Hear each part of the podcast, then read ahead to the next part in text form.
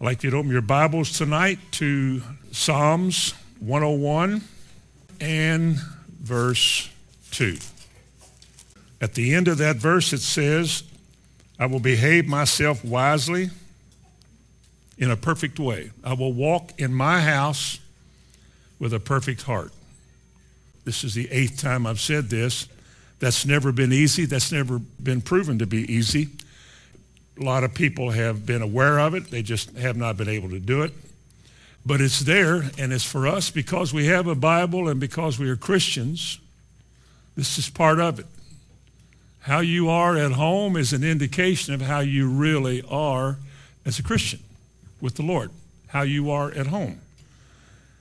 Like somebody said once, if you can't hack it in Joppa, don't take it to Jerusalem. If you can't live it at home, don't try to make people think you can do it somewhere else. The gospel has to work for us at home. Now, many of us did not come out of a home like that, but by the grace of God, you have been brought to the Lord. And even though things didn't go right in your childhood past, God, who is gracious, enabled you to be saved and come to the Lord and give you a mind and a heart to learn. So because there's a lot in the Bible about the home, the people who make up a home, the duties and the function of a home, and how this all comes to a place where you really can praise God and find favor with the Lord is for us to study that. Now, we're studying about the women. It's our third session on the women. I'm not laughing because I think that's good, but it's in there. There's a lot more to me said about women at home, their relationship with others in the home, especially their husband, than it is about a man relating to his wife. In fact, she plays a key role. Last week we talked about submission and how that the word submission is a military word. It has to do with rank. It has nothing to do with who's inferior or who is superior. It just has to do with rank. And the Bible says that a woman is to submit unto her husband as unto the Lord she demonstrates her loyalty to God in one sense in how she relates to her husband. If she is picky and crabby and complaining and all the things that go with that to her husband, that is the way she is before the Lord. And that's not a good thing. And yet, so many uh, minds of people in this hour have been filled with logic and reason. Well, it ain't fair, and I won't mind, and why should I have to? And because we hear people talk about it all the time, and the more you hang around people who talk like that, the more you think like that, because you're influenced by people.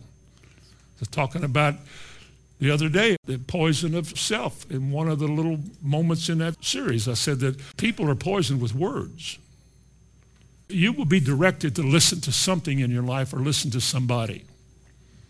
And what they say is going to capture your thoughts and your attention, especially if it's self gain and something you get something from. And you'll listen to that and you'll begin to think like that because as a man thinketh, so is he. But so many times it rules God out of your life and causes death.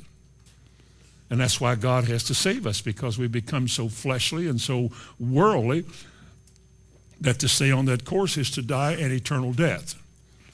And God, in his goodness, comes along and saves us. But once he does, once he does, and we assemble ourselves like we are tonight, it's a measure of just how loyal do you want to be to the Lord. How much of what he has to say now that you can understand it, how much of it do you want? How much of a change do you really want in your life? And how much of an application of His Word are you willing to make? Because it's going to change your lifestyle. It's going to put a dent in your armor, a chink in your armor, because you're going to have to adjust your ways to conform to His way. For to walk in newness of life means you don't walk the way you used to. There has to be a change. If no change happens, and I've said it before, a person's never been born again. You cannot ever, ever say you are born again and live like you always have. If you're born again, you're a new creature. The Spirit of God lives in you, and your life is changed and is being changed. There's a refreshing that comes from on high. You're being restored back to the kind of person that God originally made Adam to be, the kind of person that was exactly what God wants. And we have to have a heart to embrace that. And I'm telling you, in this hour, I just had a phone conversation today and told a brother this. More and more in my life, never like it is today, that people are setting aside, in the church, setting aside the word and not being affected by it. They can hear it year after year after year, and nothing is changing in their life. I think, you know, I need to preach on being born again. I need to preach on what the Bible says evidences the change in a man's life. But when you get saved and you're confronted with the word, you got to deal with it. Two things that goes with submission, humility and love. To humble yourself under the mighty hand of God means that you humble yourself to the ways of God. You might be a strong-willed woman. You might have been an only child, and you might have been abused when you were a child. You might have been hurt a lot. You might have seen the worst in a man in your daddy. And you might have had some terrible things happen to you, and you grew up with kind of a burr in your saddle about men and what they want to try to tell you to do. And here's a preacher, he reminds you of your daddy, and he's up there barking out orders. And you can begin to resist and not even know it. You're not learning anything, you're not changing, nothing's going on in your life. And only the Spirit of God can alert us to things like this and show us that, you know, you got to pay attention. Surrender your will to God and let Him have your ways. And then to love your husband is what the whole thing that's right, that motivates a person. It's only right if it's by love. A lot of people have used their faith, and it's like he said in the Bible you have faith to move mountains and have all knowledge. But if you have not love, you don't have anything. Can you imagine? It comes down to that. You've got this great faith testimony. You did this and you claimed that and you got this and you've been well for 30 years and blah, blah, blah, blah. And yet when it comes right down to the end of it, you get nothing. Because the motivation of your life wasn't love for God, it's love for self. You like what people think about you and how they admire you and notice you and put you on a little pedestal and how they talk about you in kind words and all of that. And a lot of people seek that kind of praise. And the Bible says such praise, the pride of man, comes from the world and from the devil. So we have to be careful how we approach everything. But as a woman, as a woman, biblical submission is so important. Submission on the Bible's terms is so important that if a wife, if a woman does not do that, her home is in disorder. I don't care what kind of man we're talking about. If you married him, he's your husband. I'm sure he didn't ride along one dark night and see you stand on a corner and put you in a headlock, drug you off somewhere, and made you say, Marry me. You married him, you had time to think about it, look at him, and size him up, and then you married him. Now, if you're a Christian, you submit to him. You'll submit to him. You'll recognize your rank as far as the way things go. And that's not an inferior place because if a woman will not submit to her husband, her house is out of order she has brought disorder into her home. Again, she might have an attitude. She's seen the abuse of women by men, as I said earlier, and she's been abused, and all these things have happened, and she's not going to let that happen to her. I don't care who she's married to. She's got a college degree, and he does. She's smarter than he is anyway. He shouldn't be balancing the checkbook. I should be because I'm smarter. She sees herself as the spiritual one, and she can't submit to him as long as she sees herself like that. That's kind of what kind of poison comes in a marriage and just ruins a relationship and the kind of home that you don't have. God wants to bless your homes. God wants our homes to be like heaven on earth. We want our house to have the favor of God in it all the time. We don't want to keep arguing every morning, arguing every night, screaming and yelling and hollering and fussing and slamming doors. That's not a Christian home. That's a parent problem. That's a problem with parents. Somebody forgot to teach your children. I will teach on children here uh, the week after next. But if when you have a breakdown in the home, it usually begins because a woman is deceived. She sees herself the way she wants to see herself, not necessarily the way the Bible does. And she tries to make a Bible say it her way because, after all, you know, that was written a long time ago, and this is, you know, 2010. So she begins to moderate modify her understanding of Scripture to justify her actions. And when she does that, then she brings disobedience into the home because she's not doing it the way God wants her to do it. When you bring disobedience in the home, you have division. You have two people that came together because they loved each other. Now these two people merely stay in the same house together, but it's not really love. It's not like it used to be. And the end of that is death because it has no life. There's no spiritual life in a home like that. You exist. I grew up in that kind of a home. I know what I'm talking about. Two people live together in high degree of tolerance for each other, but not really love each other. Never saw a lot of emotional contact between my parents. I sure hope my children have been able to grow up and see us have such contact. I like to be able to say, it, and I can, our children never saw us argue.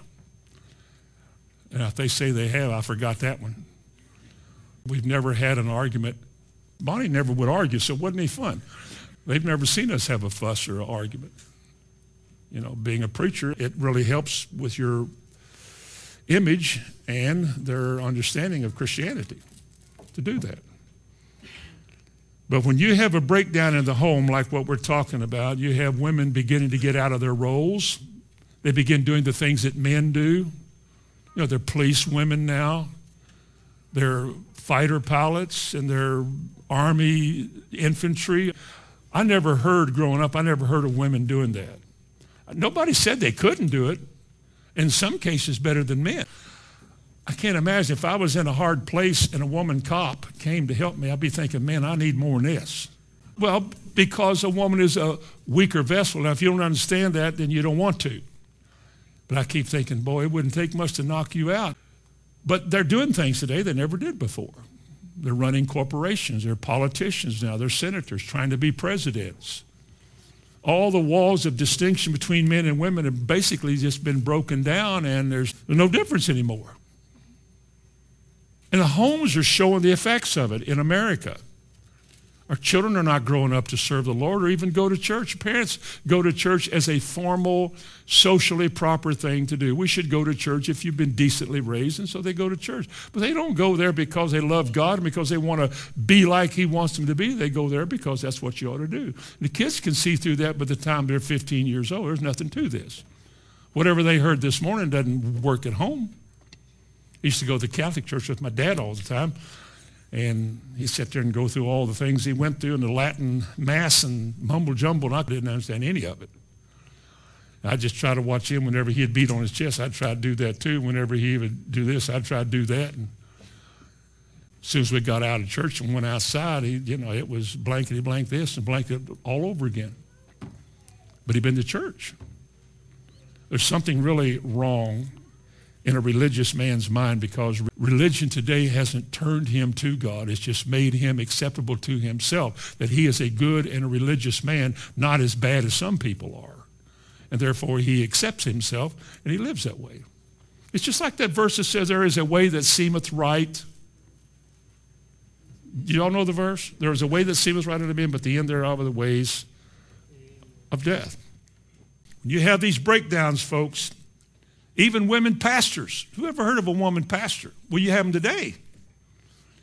When you have these kind of breakdowns in America, the system is going to wind up raising your children. One person wrote a book once says it takes a, a village to raise a child. I always thought parents did a better job. I think of village, I think of huts in Africa. But social life is about that wild today anyway. And the day is coming, I think, as it's prophesied in the Bible, in the latter times, you know, not only some shall depart from the faith, but it goes on to say they shall give heed to seducing spirits and doctrines of demons. And one of those doctrines are forbidding to marry. It's just a time in your generation, you young folks, during your lifespan in America, there's going to come a time when marriage is deemed old fashioned and no longer acceptable. Why get married? And if you don't work out, why have to go through divorce and settlements and all that? Look, let's just live together and be good buddies. We don't like each other, we'll just separate. Everybody does it, they say. And if you got your mind in this world enough, you'll, oh, yeah, I mean, what's wrong with that? They go to church and do that. They live together and go to church. So what's wrong with that? But that's the mindset in the last days. That's what's wrong with people. And when it creeps in the church, if we don't say something about it from here, you begin to think it's all right. But it never is all right. Now, what about a virtuous woman tonight? A virtuous woman in our third part on the women. The word virtuous is used some 200 and I think 74 times. And 51 of those times, the most, is translated army. Now, a virtuous woman is an army. It's translated 37 times as valor because that's what you think of when you have an army of dedicated soldiers who are willing to engage the enemy and fight to the finish because of valor. The dictionary says it's a masculine noun meaning strength, wealth, or an army. The basic idea of the word is strength and influence. In other words, she's the kind of woman who is strong. She's not flimsy. She's not weak. She doesn't cave into pressure. She faces pressure. God knows women face a different kind of pressure than men do. We wouldn't want to be a woman. Her routines are not the things that I would ever want to do. A virtuous woman recognizes that and is willing to face up to whatever she has to do. A Christian woman would be, if she's a virtuous woman and a Christian, she knows that her strength is in the Lord. She relies on the Lord. She calls upon the Lord and she prays about things. And God blesses her and causes her virtuousness to be seen. It's just something that you begin to see it. Barnes, in his notes, said the word implies the virtue of earnestness or strength of character. A virtuous woman, in biblical terms, is the kind of woman every man wants to marry. It's the kind of woman every young lady should aspire to be. Now, how much of that you want, that's up to you. But look in chapter 12 of Proverbs. Proverbs chapter 12. Let's look at two or three passages here about this kind of a woman and other things the Bible says about her. There are other words besides that. But it says in Proverbs chapter 12 and verse 4 concerning a virtuous woman, it says she is a crown to her husband. Now, what is a crown? Is that just the top of your head? You know, the crown of your head? If so, it would mean that a virtuous woman is a crown of your head. No, a crown is a symbol of kingliness. A crown is a symbol of rulership. He that wears a crown rules. He that wears a crown is in authority. He that wears a crown is recognized by others as being a ruler. And it specifically says here that a virtuous woman is a crown to her husband. She is a part of what he's doing and a whole lot of his ability to rule and govern or be a leader is because of what she's doing. How she helps make him successful, in other words. Do y'all believe that a virtuous woman could help make a man successful? That being a wise, discerning woman, a thoughtful woman, not hasty or impetuous in her thoughts and actions, looks at a man and realizes he needs to do this better and without actually preaching to him, you need to do, she just begins to do things in her life and ask God for wisdom and how she may influence him in a lot of ways so that he becomes the kind of man that she knows he wants to be and God wants him to be. A woman can do that just as surely as she can break him down and tell him about all of his faults and where you been and I can't believe I had to stay here. Instead of complaining all the time, she cast all of her care uh, somewhere on the Lord, yeah. And she simply sees her role in life to submit to her husband, to be a part of his life, fit in with his plan so that she can contribute to his well being. That's why she was made. A woman was made for a man. Therefore, a man needs a woman. And when a good woman, the right kind of woman, is added to his life, his life becomes richer his life becomes more what it ought to be. In this verse 4, what's the second part of it say? But a woman that maketh ashamed, you know, whether it's griping, interfering, gossiping about her husband, or just putting him down in public, putting him down at home, telling him what he's not and what he can't do. You're not so much, you ain't much, if they ever talk like that. A woman that makes ashamed is as rottenness in his bones. Rotten has to do with decay. Did you ever see anything rotten, dying, stinking? What if you said that a woman that makes her husband ashamed is a stinking woman?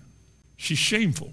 She's so involved with herself that she wants him to know what she thinks about him, as though there's a market for her opinions.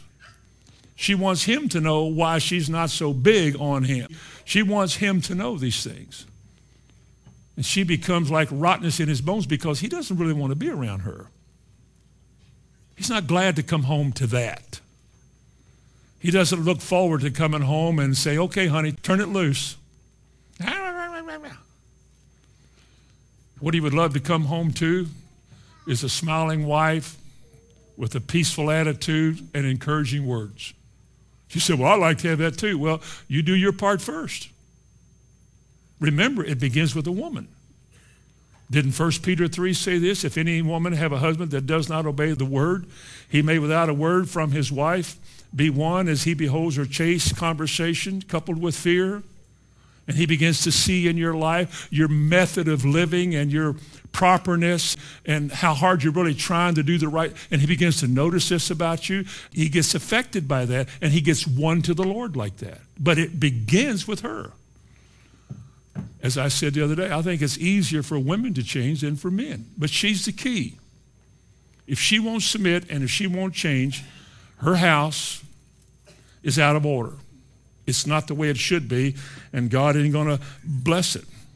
Look in Proverbs 30, chapter 30, and look at verse 23. This is not a good word, but it is in the Bible. So we'll look at it. It begins with verse 21. For three things the earth is disquieted, and for four, which it cannot bear. These are things that don't help anything anywhere. These are three conditions that are not good ever. The first one is a servant when he reigns because he's never known how to treat other people, he's only been treated. He follows orders. He doesn't know how to give them. And when he gives orders, he becomes like so many did when Africa was turned back over to all the tribes and all the natives in the land there, and, and they began to rule as less than rulers their whole lives. They're still having trouble. Not that they cannot rule, it just means that a servant has to learn how to rule if he ever rules. But a servant, when he rules, and a fool, when he is filled with meat, because the way he'll act. And look at verse 23, the third thing an odious woman when she is married. An odious woman when she is married. What is an odious woman? Well, it's a root word means to hate. In essence, it means to be hateful. She has a hateful attitude.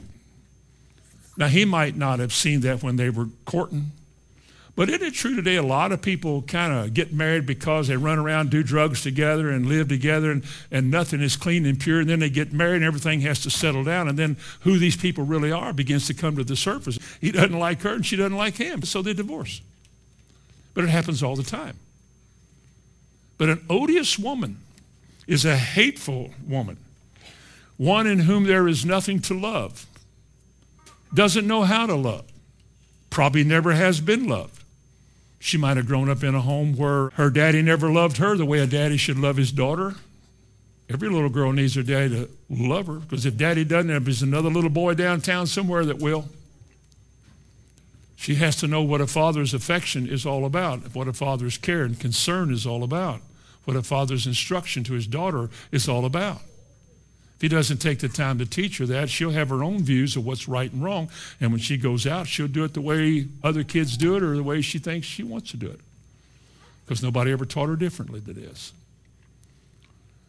Marriage is a place where when you come together, you come into a home. Marriage is to be the place where a woman really begins to shine. The man doesn't live in that house all day long, she does. And he comes home, and what he sees is what he's married. This is the kind of woman that I'm married to. What I see when I come home, what she's like, what I get, this is what I'm married to. And this is the way it is. And it says that an odious woman, when she is married, well, what does he say? An odious woman, when she is married, and a handmaid that is to be an heir to her mistress. She's like the servant. She wouldn't know how to, to be kind and gentle either. But an odious woman. Are any of you odious in here? Good. Turn to Proverbs 19. Go back a couple of chapters to chapter 19. Here's a, another word before we get to our word virtuous. Proverbs 19 and verse 14. House and riches are the inheritance of fathers, and a prudent wife is from the Lord. Now, I mentioned a while ago, where could you find this thoughtful, discerning, gentle, kind, caring, committed to her husband's well being, loving woman? I mean, where would you find a girl like that? They're not born like that, they're made like that. Well, where would you find one? Well, I'd start at church. You won't find one down at the Rock and Roll Center. I don't think you would. So where do you find a prudent wife? Well, what does the Bible say? A prudent wife comes from whom? The Lord. Listen, different kinds of people get married every day. But not every man marries a prudent woman. Not every man will say, I married a prudent wife. She really makes me happy. She's the most thoughtful, caring person I know. If you'll just glance back at chapter 31, she is the kind of woman that every man should want. In verse 10, it says, a virtuous woman who can find. Where do you find a virtuous, prudent woman? Where in the world would you go? Where would you find a woman who has good judgment, who is cautious and circumspect, thinks before she speaks, isn't quoted in public as gossip? Somebody who really considers what kind of effect her life is going to have on the testimony of her husband in the home and lives carefully like that. Meek and quiet. How about that? Meek and quiet. Those are things the Bible says are of great price in the sight of God. In verse 10, it says that her price is far above rubies. And then you notice in verse 11, it says, the heart of her husband doth safely trust in her, he shall have no fear of evil. Now, I don't know about you, but if I were a young man today, that's the kind of woman I would look for. Say, I know a couple like that, but they're not knockouts. What do you mean they're not knockouts? Well, you know, they're not real. Oh, they're good. Then they're all right. Well, wait a minute, wait a minute, wait a minute. Verse 30. Verse 30. Somebody help me here with verse 30. Favor is deceitful. Maybe she's married to a rich man, or maybe her daddy's rich and you kind of hanging around for that. Well, anyway, favor is deceitful and beauty is vain. Uh oh. And a woman that fears the Lord, she shall be praised. It's not always these vivacious, shapely, pretty girls that qualifies virtuous. They qualify as attention seekers and attention getters. If you marry her, instead of her submitting to you, you'll have to submit to her need to be noticed all the time and to be praised all the time. It's just the opposite role. Because if you don't, and she, you don't love me, you don't love me, you don't love me. So he's got that to deal with. But a prudent wife comes from the Lord. A virtuous woman comes from the Lord. And in Proverbs 18 and verse 22, clearly, whoso findeth a wife findeth a good thing and obtains what? Now, if it says whoso finds a wife finds a good thing, does that mean anybody that marries a woman has found a good woman?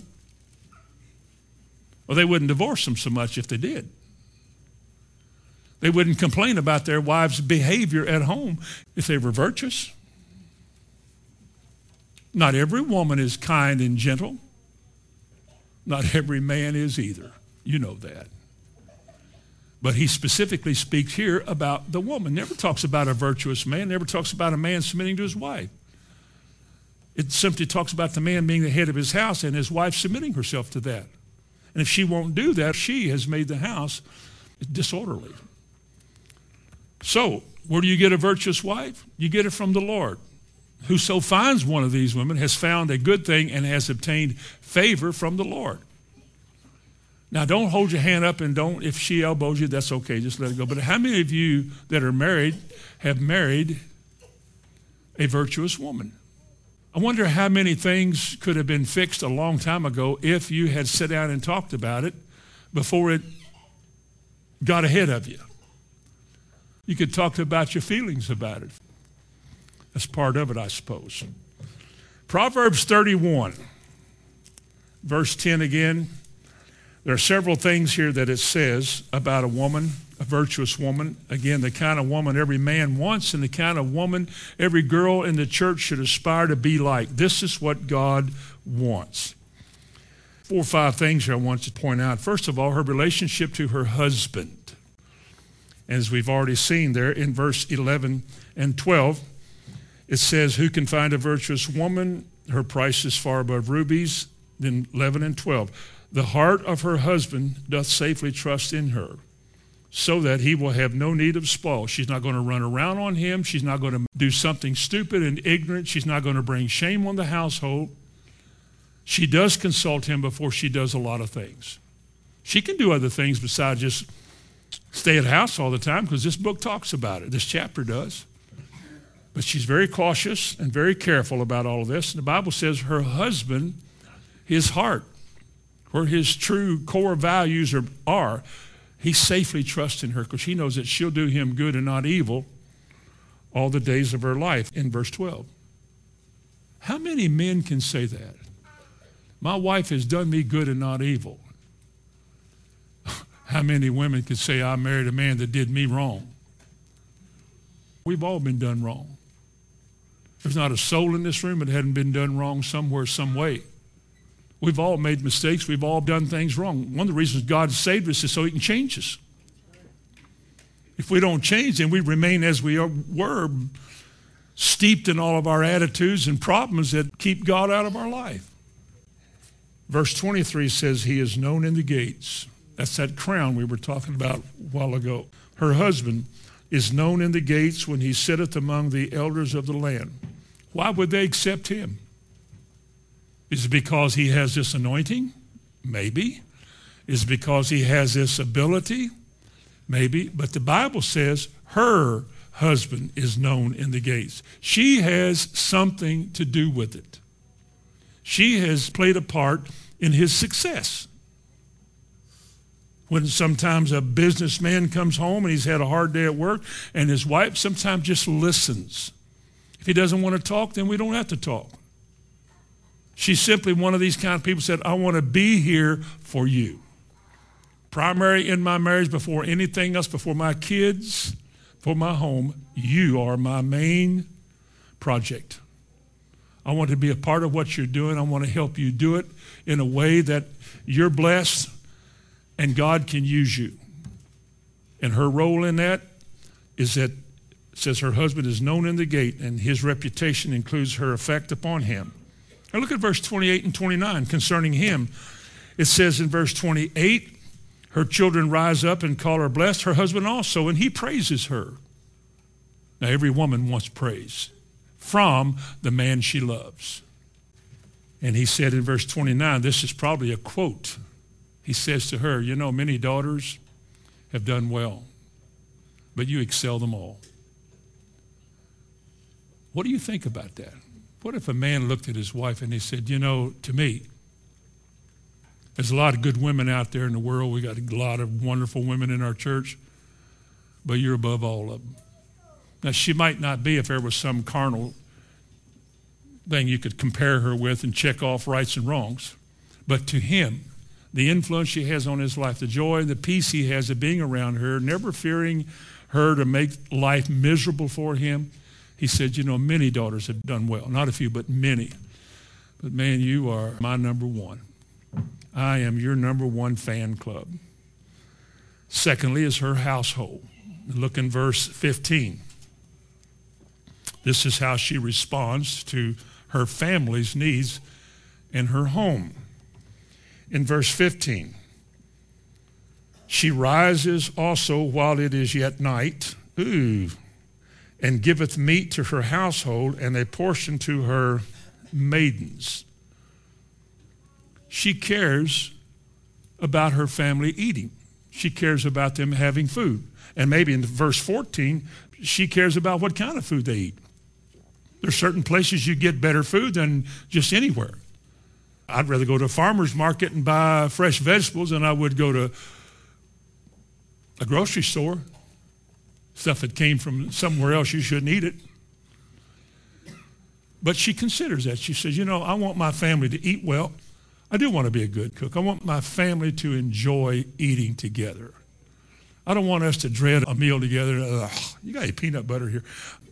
I did that once. Once. She works at this. She wants to be a good cook.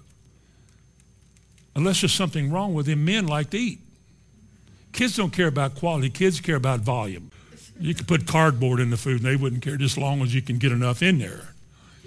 But a good tasty meal, she knows, is appreciated by her husband. So she looks for that kind of food.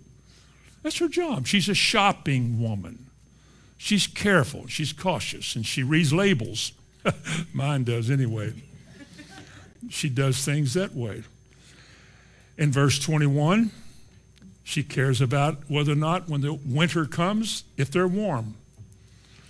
She's not afraid of the snow for her household, for all her household are clothed with scarlet. You may have a margin there that says double garments. Now, scarlet is a color. I don't think it's talking here about the latest style, the right labels. It's not like she said, well, I'm not sending my kid out with some old Kmart label in his shirt. Oh, no, that's not what it says at all. It just means that when the snow comes, she'll find him good warm clothes to wear because she wants him to be warm. Because she cares. She just simply cares about who she is and who she's mothered and how they do in life. She wants to take care of them. And so she does that. In verse 27, she pays attention to her family and their needs. She looketh well to the ways of her household, her husband and her children, how they act, how they treat each other, how they talk, habits, problems. The Bible said she looks well to the ways of her household. That could be a lot of things. And she eateth not the bread of idleness. Now, what is idleness? Well, the word idle in the New Testament has to do with being unemployed. Doing nothing. Put your finger wherever you are in Proverbs 31 and turn quickly over to uh, Titus chapter 2, verses 4 and 5. Titus 2, verse 4 and 5. Now, concerning women in the New Testament sphere, the older women do this. They can't, if the young women don't want it. I suggested one time a, a young lady seek out the counsel of the Titus 2 women. They would have their meeting back. The whole thing was designed to impart their wisdom through the years and the shortcuts they've learned and the better way to do things to these young wives to help them avoid mistakes. This person said, that's just a bunch of old women talking. I thought, you know, that is an attitude of corruption. That's a polluted attitude. I don't know where you got that. But you put yourself on a pretty high pedestal when you say, well, my needs can't be met by any of these people here. Because I suspect they probably could, but if you won't listen and you won't avail yourself to advice and counsel from godly women, you're just going to stay as you are, I, I suppose, and never get any better. Have you found Titus 2 yet? It says that they may teach the young women to be sober, that is, wise, to love their husbands, to love their children, to be discreet, chaste. What's the next three words? Keepers at home. This is what you teach the younger girls getting married today. There are things that you should do. None of it has to do with making a living, making a way out there in the world, or becoming famous. It all has to do with loving your husband, loving your children, an attitude, behavior, and conduct, and being a keeper at home. That's what he says here to be discreet, chaste, keepers at home, good, obedient to their own husbands, that the word of God be not blasphemed. The word of God is blasphemed when people hear us preach one thing and see people do something else. Yeah, yeah, it's them holy rollers. They think they're better than everybody. I mean, he wouldn't even pay his bill, in that one there, you know, he runs around, and this one here was drinking the other night. You blaspheme the word because the word should make us pure and clean. And boy, you live like that, you're in trouble. Go back to Proverbs about her household. She looks well to the ways of her household, again in verse 27. You don't have to turn to it, but in Proverbs chapter 14 and verse 1, it says, Every wise woman buildeth her house, but the foolish plucketh it down with her hands. Every wise woman buildeth her house. Her house is her castle. The garage is his. so that's what I've always heard. The garage is yours, the yard is yours. God bless you, the house is mine. Now take those shoes off before you come in here. Like that, okay. Take that outside. Well, you should because she cares about what it looks like. She didn't care. Yeah, bring it on in here. Get just sling mud all over. Don't care about this house. Yeah, just let it go. Yeah, throw them on wet. Yeah, throw them on the couch. It don't matter. It'll just stay. We'll spray it with something. No, a wise woman can have a voice in such affairs. I've never heard her go like this. I've never done that either, as far as I know. And then thirdly, about a virtuous woman, it, the Bible has something in this chapter to say about her energy, what she does that she can do. She not only looks well to the ways of her house, but in verse 13, it says, She seeketh wool and flax and worketh willingly with her hands. She makes things for her family, or she could make things to sell. She could do that. Look at verse 16 through 18. She considereth the field and buyeth it with the fruit of her hands. She made her money and she bought it. Does it say that? With the fruit of her hands? She buyeth it with the fruit of her hands? There's a lot of women that work out of their house and it doesn't affect their home, doesn't affect their routines at home, doesn't affect the condition of the house. I could think of some things that people do and perfectly good. Verse 17, she girdeth her loins with strength and she strengthens her arms. That doesn't mean she has a weight room. This is spiritual language that she's not a weakling and flimsy and doesn't just give up easy. She's strong. She keeps herself busy. She keeps herself active. And then in verse 24, she maketh fine linen and selleth it and delivereth girdles unto the merchants, or, you know, sashes and things. So there's nothing wrong with a woman doing this. As long as her husband is in league with it, he doesn't mind. It doesn't interfere with the flow of the home, the function of the home. It doesn't prevent the home from being the way it should be. And she has time to do all of that, making quilts or making pies for some store. I mean, she can do that fine. If she can make income doing that, and it's not wrong for her to keep her own money. Say amen. Well, that was really weak. But it says, she, with the fruit of her hands, while it goes, you know, verse 16, she considers a field and buys it with the fruit of her hands. Her hands earn something. But she is not idle. She's busy. She thinks of things to do. A wise woman, I think, has a routine. If she has a lot of children, a lot of things to deal with, you know, your house, if you wait a once a month to fix it all, it can get pretty overloaded. But if every day you have a routine, today I'm going to wash this and tomorrow this, and every day you have things to do, you get up and you do it. You just get up and you do it. You put first things first, and you start working on your routines. And you do that enough. You do any routine or system of routine like for 30 days, and it'll become a part of the way you do things. And then you'll just naturally begin to do things you ought to do and it'll show up in your home. It shows up in your life. Your husband will talk about you. He'll praise you for such thing. You know, she's a busy woman, man. She does really, really good. What about idle hands? Let me read something about being idle in the New Testament. In 1 Timothy 5.13, it says, And withal, they learn to be idle. Now, these are women that they're having problems with in the church. And wherewithal, he said, they learn to be idle. Now, you learn to be idle. You know how you learn to be idle? Now listen to me.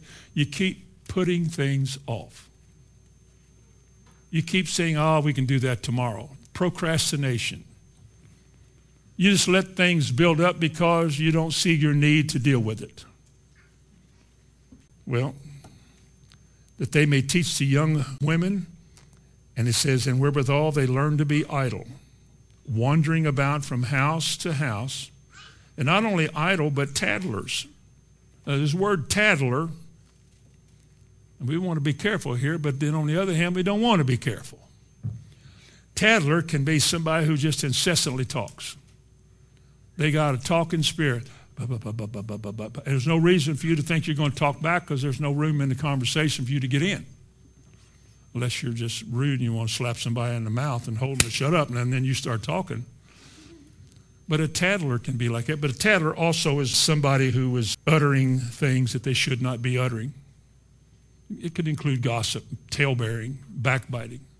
But again, when you begin to procrastinate and put things off and don't see the importance of your home, the place the husband's bought all this stuff for you and provided all of this because he wants you to have some nice things. And if you're not willing to take care of it, it'll show up in your testimony. It'll show up in your life.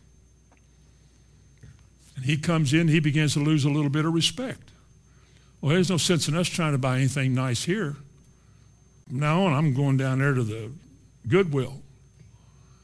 And I'm not meaning anything wrong about the Goodwill because I bought things at Goodwill that were pretty good. But a woman should take care of what she has. And she should not be idle. And she should not be a tattler. And it goes on to say she's a busybody. That means she's got her nose in places her nose was not made to be in, other people's affairs. But I think this is an age of nosiness. But I think there's been nosy people forever. We just want to know what everybody's doing.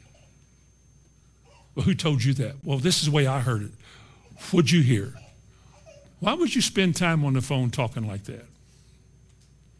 Why is there such a desire to gather information about other people? I'm asking any of you this. Why is it so necessary when we sit at the table sometime to eat that we discuss other people? Why is that such an important part of training my children? To teach them disrespect for other people. Why do we have to keep on the phone all the time and just keep hearing stories? You know what I heard? Well, I heard this. Why? Why? Did it help you be more spiritual to hear it? No. Well, then why did you hear it? Well, so and so said it. They called you up. Well, no, I was talking to them on the phone about something else, and we got to talking about it. Why? You got a lust for that kind of stuff? You like to gossip? You like to talk too much? I told a husband once that about somebody else. I said, somebody else talks too much. I hear stories all the time, gossip. I have to deal with gossip all the time. One of them said this, so I go and say, well, what? And it, not even like that at all. And I think, now somebody here is not getting this story right. And I have to deal with it. And I can't. You absolutely can't deal with it because all these stories are different. How do they get that way? People talking, idle. They couldn't keep themselves out of other people's affairs. They just talk too much. We do it too easily. Too easily. Then verse 20 of Proverbs 31, if you go there. Fourthly, the needs of other people. It says, She stretches out her hand to the poor, yea, she reaches forth her hand to the needy. She's one of those that will contribute to the needs of other people. She's one of those that will go help. She stretches forth her hand. She'll go help people that need help. She'll do what she can about other people's problems because she cares. She's that kind of a woman. She's not just existing, but she is living a life. She's living a life so that God can have his way with her and bless her home and so forth. And her praise, fifthly, She's praised for this kind of a life. Her praise, as I said a while ago, comes from her husband. He looks at the testimony of her life. A lot of men here could give testimonies about the fact that I think I overmarried. My brother told me I overmarried. He said, you married up. Whatever I did has been good for me. She has no wings on her back. If anybody's thinking, her kids may think she has wings, but I guarantee she doesn't. Backbiters got them. But there is something here that if it would register, especially you young girls, that there was this determination on the inside. I want to be the kind of woman that my husband is so glad he married me. Just like a man wants to be the kind of man to live a life in which a woman wants to submit to you. You make it easy for me to submit to you. You're a loving, caring man. You're kind to me as I try to be kind to you. Well, that's the way it should be. You become one. We're both kind. We're both concerned. We're both caring. We're both diligent. We're both spiritual. Think of this too. Not only does her husband rise up and praise her, but in the church, when women have a problem or they need some help and counsel, you know who they'll seek out? They'll seek out the one they have watched and seen through the years. She's always with her husband. Her husband is always happy with her. You never see a strained relationship there. They're always together. They get along. He speaks well of her. She speaks well of him. She smiles easy. She has an easy-going laughter about her. It's not a put on. She's comfortable with her husband. He really is comfortable with her. And people seek out such women. I'm not looking for some academic giant, some college professor here. I'm looking for somebody who has been walking with God and who knows the way. Maybe married to a difficult man and has learned to live with him and how she did it and yet maintain her own dignity and her own person, and she does this without ever giving the appearance. It never, ever comes to church going, mm. and she's never calling people on the phone, saying, this is not good, I don't know. Never does that. And that horrible Facebook thing you all get on, all that gossip stuff. He said, we don't gossip. I know you don't. But people get on there and, and, and oh, they get to talking. Now, don't take me wrong. If you're on there and you're a godly woman, you're the exception. But I don't know how many women have enough time to want to spend that much time doing that. And yet, like somebody told me one time when I said this, said, I don't think you understand. Facebook is not a gossip column. Well, what if I think it is? Well, then you're wrong. Well, then I might be wrong. But I just think the less I open my mouth and live my life, the more of a testimony I have. It's not what I say, it's what I do. That's the way it works. Concerning raising children in the home, because she's with the children more than anybody, a woman is. Who could better influence her son to respect women than a mother? If she talks against the boy's daddy, well, your daddy now, I tell you, he's just, then she is planting seeds in his mind to disrespect his daddy. She's setting him up for a short life because he's not being taught how to honor his parents. Just as a father can have a huge effect on his son by teaching him to respect women, his sister, his mother, and other girls. That if you want to have favor with God, you treat women right. And you leave them all alone until you get married, and God will give you one good one, and you won't want any more the rest of your life. You get one. One perfect, virtuous woman and she'll make you happy all the days of your life. You don't need all this catting around and running around and holding hands or these Facebook pictures wrapped around each other. I just heard one the other day that this girl, a Christian girl, was all wrapped, her leg was over this guy. You really think that's Christian? I mean, do you really think we just ought to leave that alone? Who taught you that? Where did you learn that? Who said that was okay? But if your parents can't stop you, I promise you, Brother Tom can't either. Any more than if your parents are getting quiet in worship, you will too, and I can't make it different. We have a life to live. We have a life to live. It's clearly spelled out in the Word. A woman has a role to play with her children, teaching her son how to respect women and how to be a man. And she'll honor him in little things he does because she said, that's the way a man does. And she can influence him. She tells her little girl, you want to learn how to do this and help me cook and help me make some biscuits or whatever you do. Help me make up the beds. Learn to do these things because a man really appreciates this when he marries you. She has such a role to play. I pray that from this point on, every young man in this church that gets married marries himself a gift from the Lord. And I pray that every girl or woman, when you get married, I pray that whoever marries you got himself a real winner. And if you're neither of those, I pray you won't get married. Amen. Bow your heads. Father, in the name of Jesus, we thank you for your word. We thank you for your Holy Spirit who comes to teach us your word. Deliver us from having a hardness around us that keeps that word from getting in our hearts. But rather, Lord, hide this word in our hearts that we might not sin against thee. And teach us, O Lord, to do right. As men, as women, as husbands and wives, to do right. To live according to your word and to count it a privilege to do that. You're teaching us these things, Lord, because it's your way for us in these last days. Our homes must be brought under divine order. Because, Lord, you are a judge. You're a righteous judge. And if we will not do it, I know you will have to dispense righteous judgment. So I ask you to deal with us.